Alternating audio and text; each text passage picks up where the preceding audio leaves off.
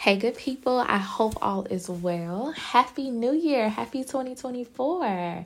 I truly hope and pray that you feel good about 2024. I know that there's a lot going on, and I say this every single podcast, and I know that the world does look bleak and grim, but my prayer for you is that you feel excited about what God is going to do, that you feel excited about not just what God is going to do in the world, but what God is going to do in and through you, through your loved ones, in your finances, in your love life, in your career, in your business. Like I, in every single aspect of your life, I pray that you you you know and trust that God is working. Even when you can't see Him, can't feel Him, feel like maybe He's dropped you, I promise you He has not. And I do believe that this is the year that God is going to reveal a lot. Um, we're already seeing some of it come to pass. We're only a few days into the year. So I'm looking forward not to seeing people being brought down, not by any means, but God showing His heart and showing His truth so that we can live in spirit and in truth. Um, but that's besides my point today. So I was um, taking a little bit of a moment just because I, I didn't want to just jump into the first day of the year recording. I really wanted to wait until God showed me what He want me to what He wanted me to talk about. So the other day I was just doing some reflection. Sometimes this happens when I'm folding clothes or if I'm in the shower. Like I have a lot of random areas and places in the house that God really just speaks to me loud and clear. So I was folding clothes and one of the things that I was just just taking a moment to digest is that sometimes we feel like we've arrived at a place. Um, and what I mean by arrived is almost like you graduate from middle school to high school or high school to college, and it feels like oh, I made it. Like I got it, I mastered it, I'm up, right? Um, and sometimes that's a really good feeling because it feels like, okay, I've done it, I've mastered it, I've got this under my belt, like I feel really good. Um, and the reality is, if you've ever, you know, been someone like me, I love, I love school. I don't know what it is, I love school, and I used to study really hard. But have you ever been to a test, like before you walked in the classroom, even when they put the paper in front of you, you felt like, yeah, I got this you looked at that first question it was like i don't know anymore. I'm a little raw i don't know about this. That's how sometimes we are when we feel like we've arrived but in reality we just haven't been tried. For example, if you're someone, um, God is still working on your heart, and He's working on mine too, um, because you you like to go off when people try you. If people try you, you about to pop off no questions asked. Like that's you know, but you God has worked on you and you feel like all right, cool, like I'm in a good spot. Um, you know, you haven't been going off on anybody. You've been very, very, very, very calm and things are going well. So you feel like, okay, I passed this test, like got you got me on this one. The question becomes if somebody was to try you today, would you go off? And what's the level that you would go off? And again, I say that because a lot of us, we think we've arrived, but the reality is we just have not been tried. The reality is is that God has just allowed a significant amount of time to pass from the time you last were tried to the time that you are about to be tried. And God wants to know if in the time that I've given you, in the time between these situations, have you learned anything for real? Or are you just content that nothing has happened yet? Are you content in a false sense of evolution? Or are you ready to pass the test? Not because tests are continually coming your way, but because you've been girding yourself in the Word of God, studying, been in community. You've been really praying over this thing. And that really convicted me because if I'm honest, there are areas of my life where I thought I was good until I was tested. And it's at the point of testing that we really see what we're made of. It's at the point of testing that we really see have I evolved? Has has this area area of my heart healed? Am I really ready for this moment? Or have I just been going along and praying for things that I wanted to happen, praying for things that were more exciting for me, praying for areas where I was already in a better state? And so I just want to give you two scriptures um, that have just been blessing me and helping me this week as I've just been kind of just kind of doing some inner work, if you will, and just really asking God, God, give me a clean heart. And that's not one of my scriptures, but it is one of my favorite scriptures. God, give me a clean heart and renewing me the right spirit, because that's really what you need, what we need to be praying for, whether we've been tested or not. If there are areas of your life where you still feel like, okay, God, I'm mostly over it, I'm kind of over it, but there's still some, there's still a little bit of rah rah in me and that rah rah doesn't always have to be you popping off. I gave that example, but it could be it could be drinking if you do it in excess, smoking, sex, um, uh it, it, could be anything. It could be anything. It could be gluttony. It could be you lying. It could be it could be a variety of different things. It could even be jealousy. It could be anything. Whatever it is that you it could be hurts that you have. It could be relationships that you've really struggled to get over because they hurt you and you're just not sure how to forgive. Like whatever it is in your heart that you're not completely over.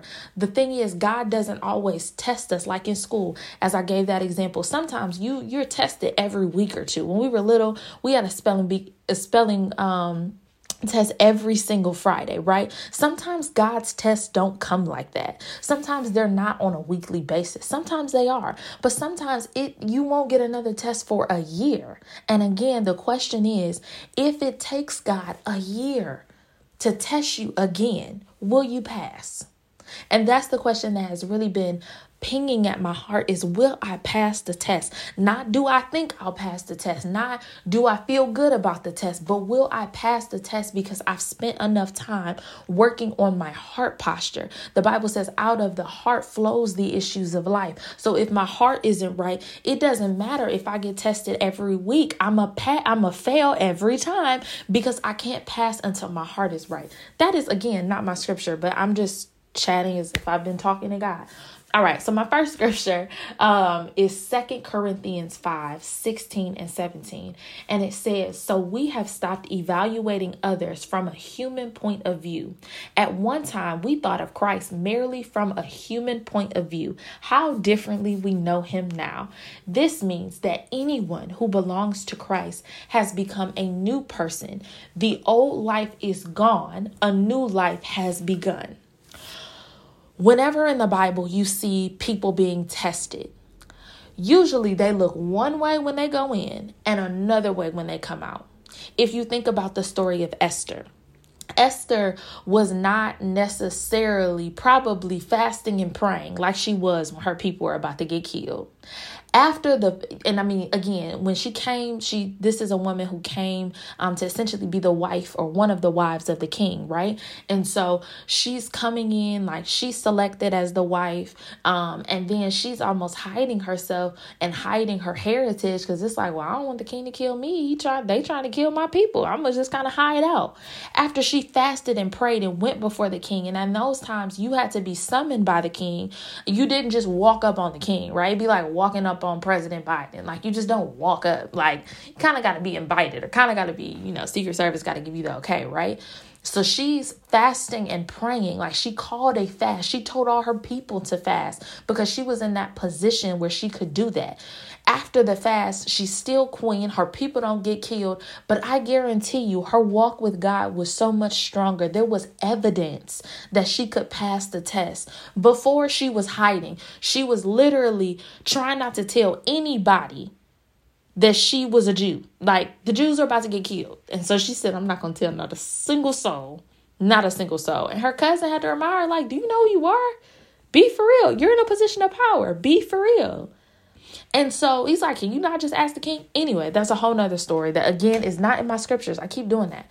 But she had to keep she she went in one way and came out another. If you think about Job the bible says god favored Job right? Job was a man who literally lost everything. And we know that like Job was favored by god and, and Job was you know doing some good things. When god took away everything from Job and he says and I though ye test me, I will come out as pure gold. After you finish testing me, I will come out as pure gold. I guarantee you, Job probably didn't have that same posture before. And even if he did, they might have just been words, they might have not been followed by action. And that's the other thing when we think about um, a prayer for our evolution, we have to think about not it just being words, but it being a lifestyle. There's a song, and it's like, I want to be tried by fire, purify. You take whatever you desire. Lord, here's my life. It's easy to sing it, it's hard to do it. It's easy to sing it or say it. It's very hard to live it. It's hard to have a good heart posture when you're being tried. It's hard to pass tests when you're being tried because our flesh wants to rise up. Our flesh wants to go back to what to go back to habit. The only way you break a habit is by doing something new. And that's why I'm today I'm praying for our evolution. I'm going to give you one more scripture. Um and it is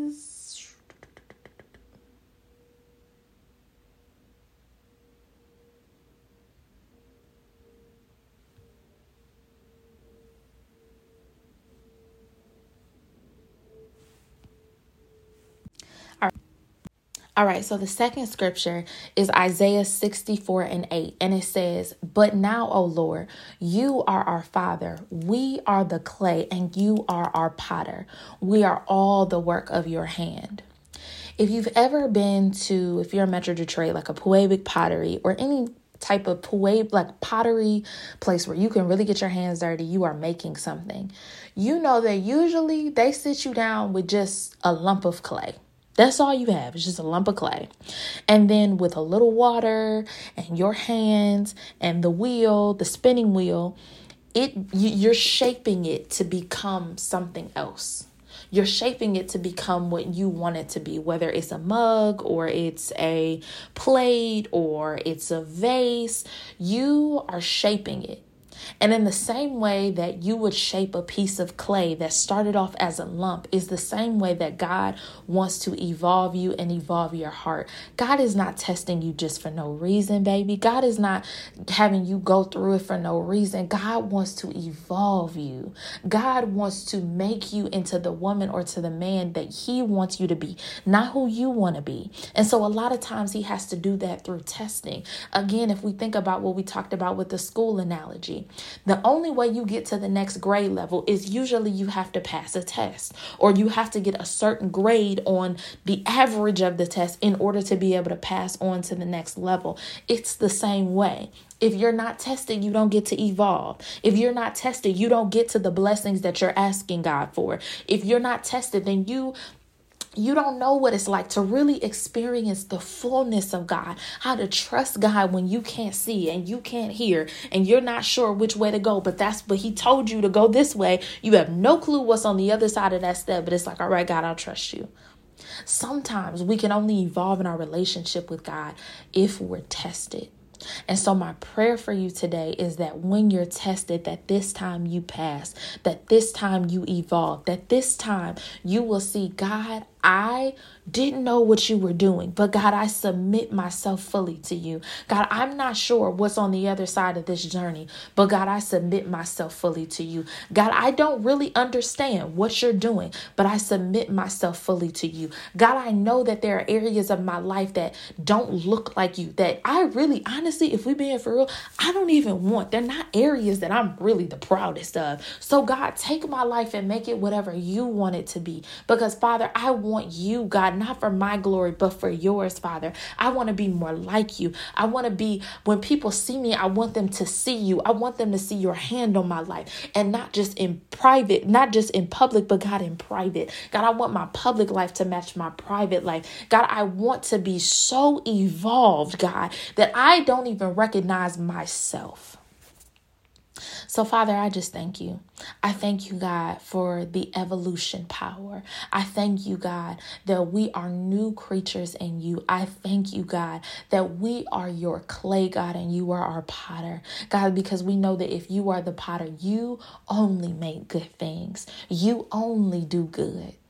So, God, I ask that as my brother, as my sister is listening to today or this evening, Father God, I just ask that you would whisper into their ear that you've got them, God, that you would give them comfort, God, that you would never leave them nor forsake them, God, that you would never test them for no reason, God, but that you want, just like Job, to bring them out as pure gold. Father, I ask, God, that this time we pass, God, that we won't keep going through this these cycles, oh God, that that harm us really, that only allow us to harm ourselves. But Father, I ask God that you would allow us to pass the test this time, Father God, that you would allow us to get through it with shining colors this time, oh God, so that we can be proud of ourselves, but God, so that you can delight in us.